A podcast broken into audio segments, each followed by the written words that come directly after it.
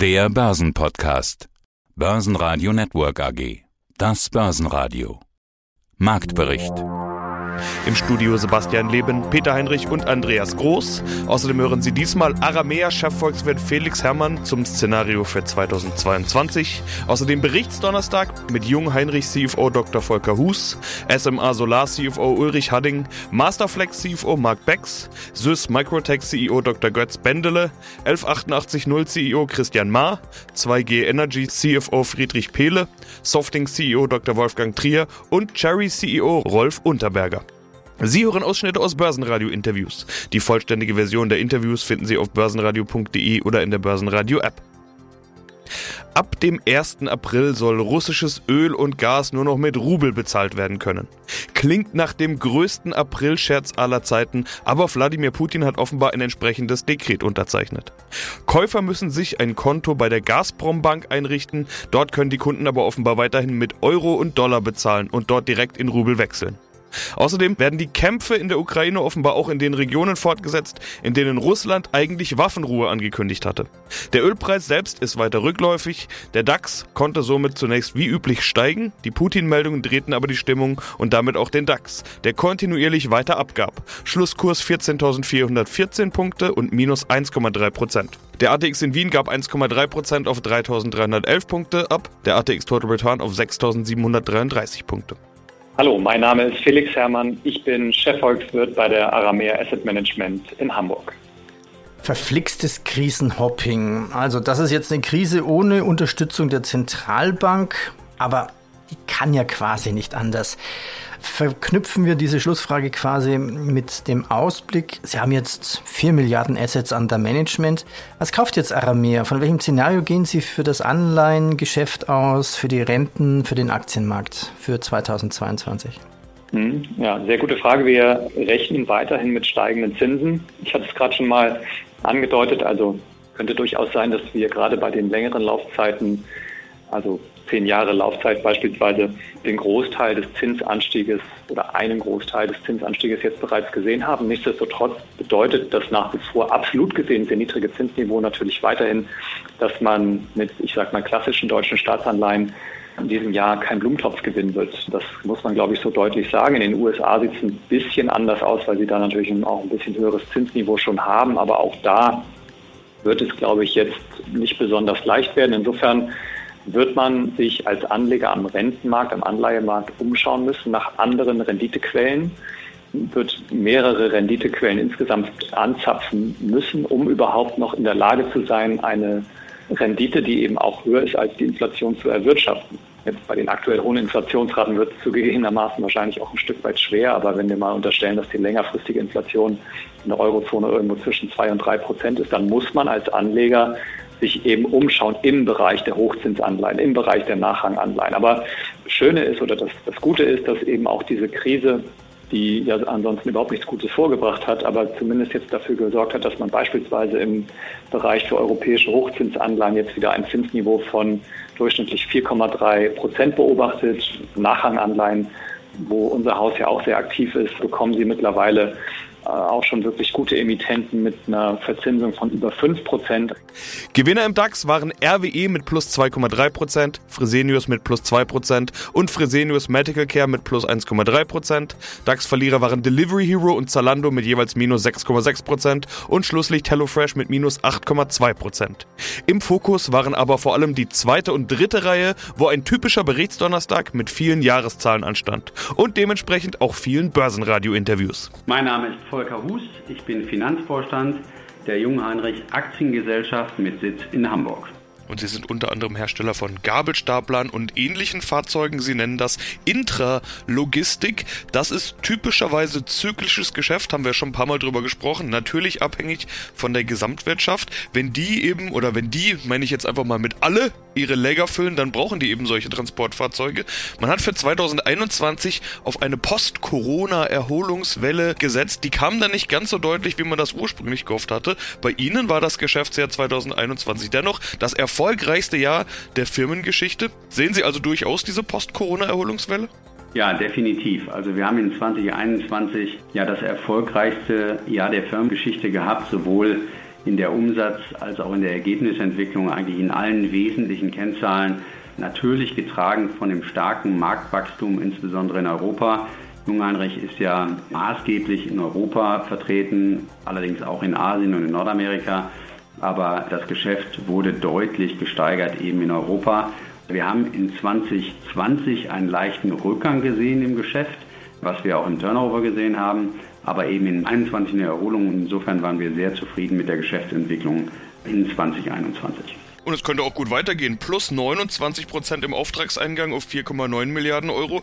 Die Nachfrage hat also sogar noch zugenommen, oder wie ist das zu interpretieren? Ja, wie gesagt, wir haben bis Ende letzten Jahres eine wahnsinnige Entwicklung gehabt im Wachstum, insbesondere in Europa, aber in der ganzen Welt eigentlich für Fluorförderzeuge. Wenn wir jetzt das Jahr 2022 nehmen, dann hat sich die Situation insofern geändert, dass durch den Krieg in der Ukraine das Gesamtbild der Volkswirtschaften in Europa sich natürlich verändert. Es entstehen hohe Unsicherheiten und in Märkten, in denen Unsicherheiten sind, werden natürlich auch Investitionen verschoben, auch Investitionen in Gabelstapler, was, glaube ich, nachvollziehbar ist. Und wenn man sich da mal das gesamte Umfeld ansieht, dann ist es auf der einen Seite der Krieg in der Ukraine durch Russland, auf der anderen Seite explodierende Rohstoffmärkte, insbesondere der Bereich Stahl, hat sich jetzt von 2020 Richtung 2022 fast vervierfacht. Das ist zumindest der aktuelle Ausblick. Und damit massive Inflationstrends, die natürlich Einfluss nehmen auf eine Volkswirtschaft. Ich kann nur sagen, für das erste Quartal sind wir noch sehr ordentlich unterwegs, aber wir erwarten nach vorne raus ein deutlich herausfordernderes Jahr als noch 2021. Mein Name ist Friedrich Pehle von der Firma 2G Energy AG. Ich bin hier im Hause der Finanzvorstand. Lassen Sie uns mit dem Krieg in der Ukraine weitermachen. Wie betrifft 2G dieser Krieg Kunden, Mitarbeiter, Aufträge, Lieferketten? Grundsätzlich ist diese Region Russland, Ukraine für uns eher weniger wichtig. Spannender ist die Frage, was bedeutet das für den Gaspreis, der ja stark gestiegen ist und von dem weiter erwartet wird, dass er stark steigen wird.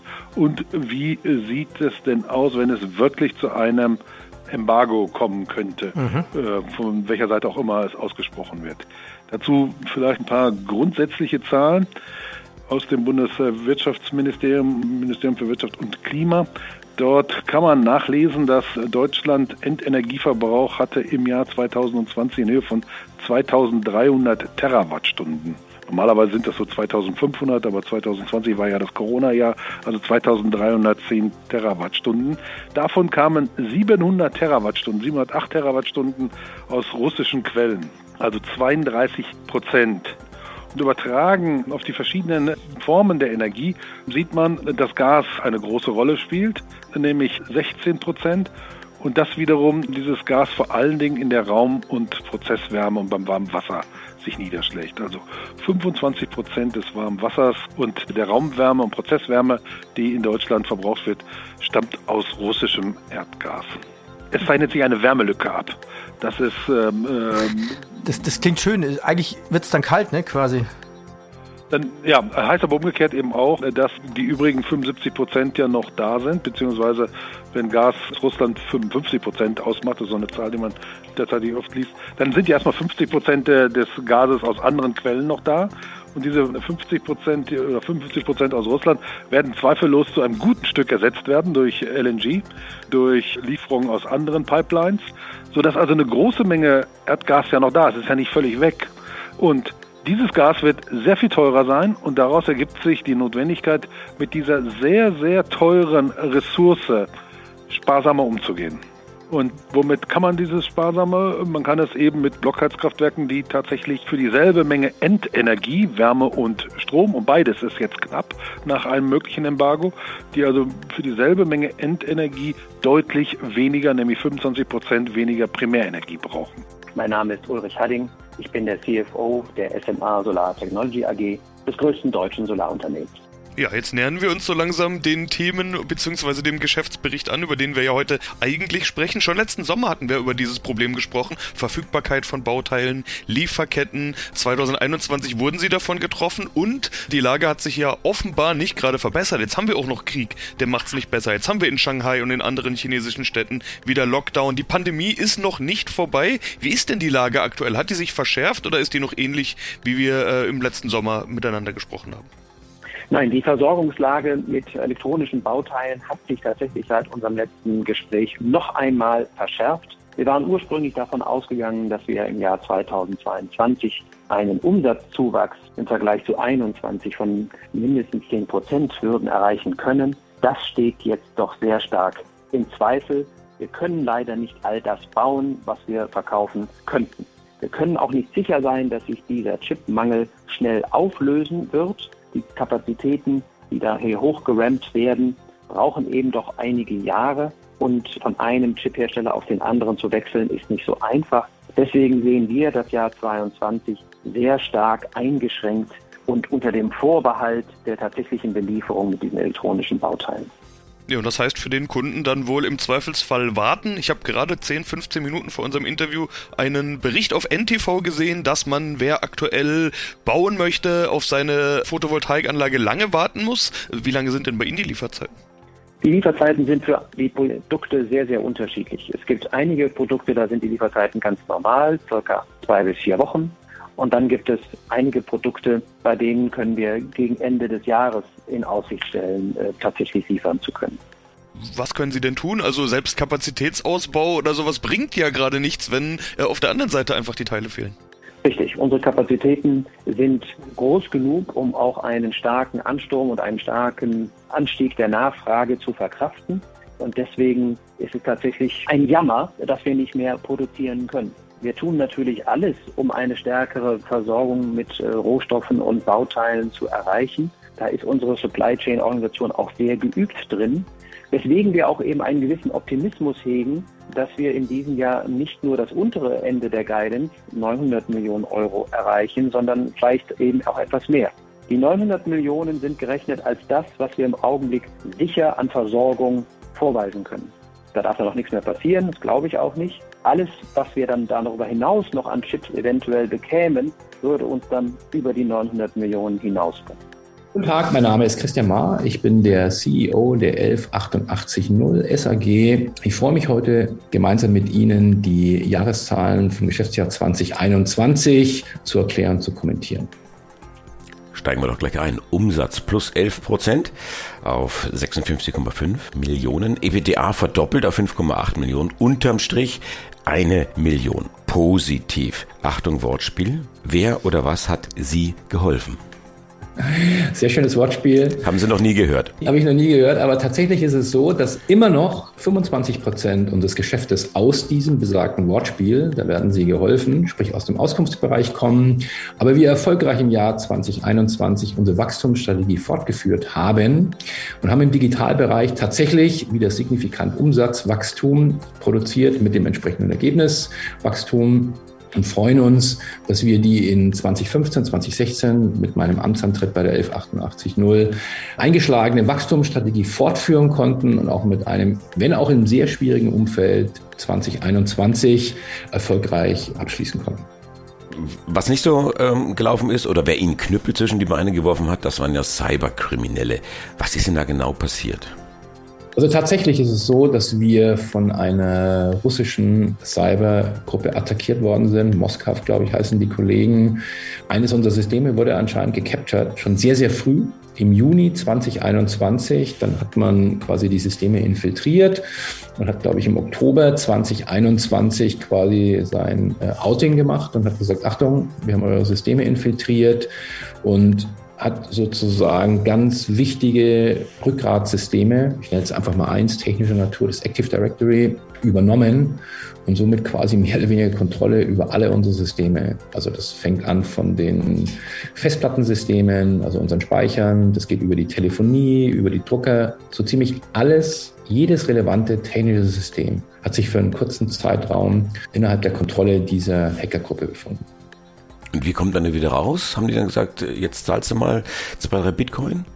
Also tatsächlich wurden wir, die Kollegen schimpfen sich ja nicht Erpresser, sondern wir hatten halt dann eine höfliche Aufforderung bekommen, dass man mitbekommen hätte, dass unsere Systeme Probleme hätten und man könnte uns probat helfen, mit einer Taskforce diese Systemprobleme in den Griff zu kriegen und natürlich würden dafür Kosten anfallen und die initial aufgerufenen Kosten waren $1,8 Millionen, die man in Form von Bitcoins hätte irgendwohin überweisen sollen können. Wir haben das kategorisch ausgeschlossen. Da gibt es eine Vielzahl von Gründen. Also einer der Hauptgründe ist, dass man als AG sich als Organ strafbar macht, weil diese russischen Gruppen sind von der US Treasury in den USA gesperrt. Ja, also das Durchführen von Geschäften mit diesen Gruppen ist per Gesetz verboten. Deswegen dürfen die amerikanischen Unternehmen auch nicht bezahlen. Und wenn sie mit diesen Gruppen Handel betreiben, dann machen sie sich strafbar. Hallo zusammen, mein Name ist Rolf Unterberger. Ich bin der CEO der Cherry-Gruppe. Ja, vieles im Wandel bei Ihnen, man sieht's schon, vieles wird auch investiert, Geld für Investitionen ist ja da, im vergangenen Jahr gab's den Börsengang, wir hatten in unserem letzten Gespräch schon ausführlich drüber geschrieben, aber dann sind wir auch schon beim letzten Punkt, nämlich der Aktie, die wurde ja deutlich erwischt von der Konjunktur im Tief auf unter 15 Euro gefallen, aktuell sind's, oder die letzte Zahl, die ich gesehen habe, war noch etwas über 16,30 Euro, gar nicht wesentlich höher, zur Erinnerung für die Hörer, sie sind mit über 30 am Anfang mal an die Börse gegangen, High war über 39, rund 60% hat der Kurs vom Hoch also eingebüßt. Auch heute scheinen die Investoren nicht besonders optimistisch zu sein. Die Aktie war vorhin mal 7% im Minus. Was können Sie denn jetzt zum Abschluss den Aktionären an der Stelle mitgeben? Ja, das ist natürlich schwierig, ja, weil der Aktienkurs natürlich nicht nur von unserem Tun, von unserer Umsetzung der Strategie lebt, sondern auch von den äußeren Einflüssen. Ja. Und da haben wir natürlich gerade letztes Jahr, wenn man im Bereich Gaming unterwegs ist, natürlich einen extremen Hype auch gesehen, muss man ganz klar sagen. Ja. Das war alles auf Höchstkursen unterwegs. Dieses Sentiment, glaube ich, ist etwas relativiert worden, ist der eine Punkt. Und dann natürlich, Sie haben ja nochmal einen klaren Rutsch auch gesehen nach dem Ukraine-Konflikt oder als der Ukraine-Konflikt gestartet ist. Plus eben, also wir haben keinen Einfluss auf Herrn Putin, wir haben keinen Einfluss auf Herrn Xi Jinping ja, in China, wenn er seine Null-Covid-Policy hier durchbringen will und ständige Lockdowns macht. Da hängen wir natürlich einfach von den makroökonomischen Einflüssen ab. Wir für uns können nur sagen, wir haben eine klare Strategie. Wir wollen diese Strategie klar umsetzen und aber auf operativer Seite die Themen so umsetzen, wie wir es auch versprechen. Ich sage immer, we want to deliver what we promise. Und an dem arbeiten wir. Und wenn sich die makroökonomischen Einflüsse entsprechend wieder verändern, in der positive Richtung hoffentlich auch entwickeln, ja, dann sehe ich auch hier klaren Kurs am Stück. Ja, mein Name ist Marc Becks, ich bin CFO der Masterflex SE aus Gelsenkirchen. Der Grund, warum wir heute sprechen, das sind die Zahlen, die Jahreszahlen 2021 und hier kommen sie. Umsatz 79,1 Millionen, das ist eine Steigerung von 10%. Das operative Ergebnis 5,8 Millionen. Und das nach 3,2 Millionen, also ein ordentlicher Schluck aus der Pulle nach oben. Konzernergebnis sogar vervierfacht.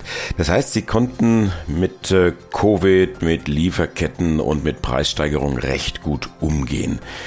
Was waren denn die entscheidenden Stellschrauben, Herr Becks? Sie haben das eigentlich schon gut angesprochen. Ich denke, auf der Umsatzseite waren die zyklischen Industrien im Jahre 2021 diejenigen, die unser Wachstum vorangetrieben haben. Das waren also Automobilindustrie, Maschinenbau und alles, was damit zusammenhängt. Insofern war das sehr positiv. Wir sind eigentlich querbeet über alle Gesellschaften, auch fast über alle Branchen gewachsen. Kostenmäßig haben Sie auch recht, konnten wir sozusagen das Thema Rohstoffpreiserhöhung und Preiserhöhungen im Markt relativ ordentlich auffangen. Und das ist natürlich ein Thema, was uns ziemlich schnell eingeholt und dann manchmal auch überholt hat. Darauf müssen wir ja reagieren und die Märkte sind da dramatisch geworden im letzten Jahr und es geht dieses Jahr auch so weiter. Aber wir haben da relativ schnell darauf reagiert und durch den hohen Anteil Projektgeschäft, den wir haben, kommen wir da auch relativ schnell dieses Thema auch in unsere Absatzmärkte umsetzen. Natürlich hilft uns auch das Back-to-Double-Digit-Programm, was wir schon in 2019 angefangen haben, was man dann sozusagen im Corona-Jahr 2020 noch nicht so vollends sehen konnte, obwohl wir da schon viel getan hatten. Aber jetzt, glaube ich, 2021 schon ganz gut sichtbar sind, dass wir da auch einen Ergebnissprung gemacht haben.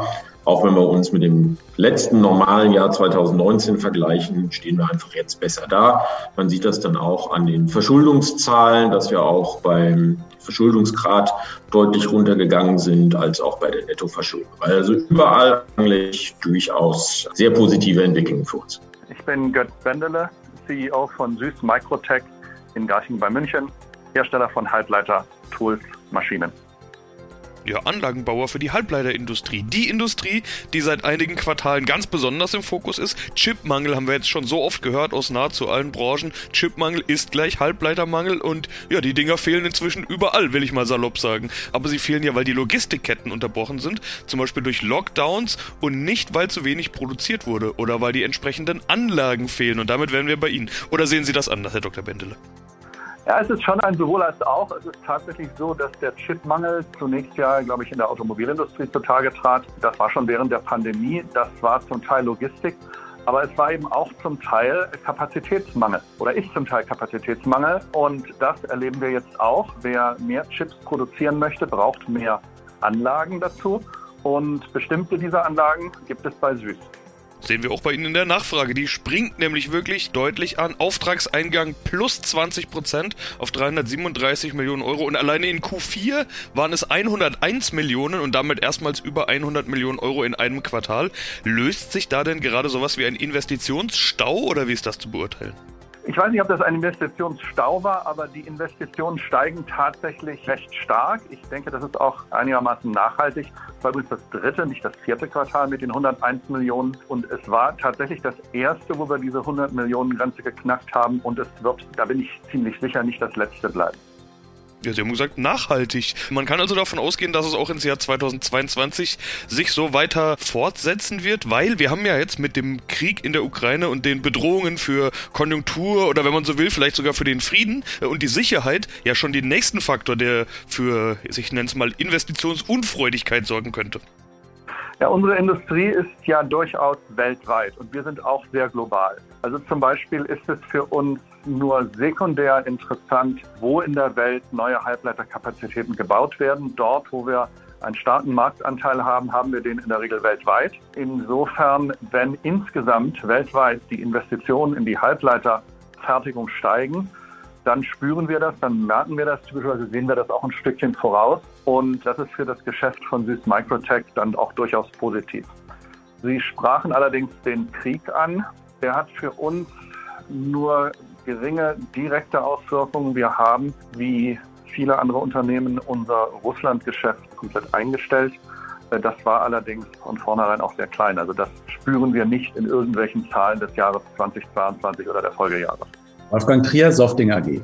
Softing AG, 3 Geschäftsbereiche, Automotive, Industrial Automation und IT Networks. Das als kurze Überschrift. Herr Trier, Ihr Geschäftsbericht, wir werden gleich über die Zahlen 2021 sprechen, trägt die ukrainische Flagge. Das heißt, Sie legen sich fest, Sie geben ein Statement, Sie schreiben von Bildern, bei denen selbst der letzte Putin-Lobbyist in der deutschen Parteien- und Presselandschaft die Kriegsverbrechen eines Sponsors nicht mehr zu leugnen vermag. Word, sage ich. Nicht jeder Ihrer Vorstandskollegen ist da so klar. Ich könnte Sie dafür knutschen, ich bin aber kein Vorstand. Warum ist diese Botschaft, diese klare Botschaft Ihnen so wichtig? Also wir haben ein großes Regularium und eine Riesendiskussion über ESG, über Social Responsibility. Wenn wir auf der einen Seite das ernst nehmen, dann können wir auf der anderen Seite nicht nur weichgespülte Statements geben, sondern dann müssen wir das Kind auch beim Namen nennen. Vor allem, wenn derart dramatische Dinge passieren, Überfälle passieren und tatsächlich echte Kriegsverbrechen tagtäglich auf Menschen gebombt wird, die niemanden je was tun wollten, dann ist es auch unsere Verpflichtung als Unternehmen, sicherlich abgewogen und am richtigen Ort, aber auch das mit klarer Sprache zu nennen. Und das ist für mich Social Responsibility und ein Statement auch von Softing. Wir können an dem Krieg und an der Situation leider Gottes nichts ändern, aber zumindest die Positionierung klar zu geben, wie wir denken und auch das wiederzugeben, wie unsere Mitarbeiter nahezu zu 100% auch das empfinden. Börsenradio Network AG. Marktbericht.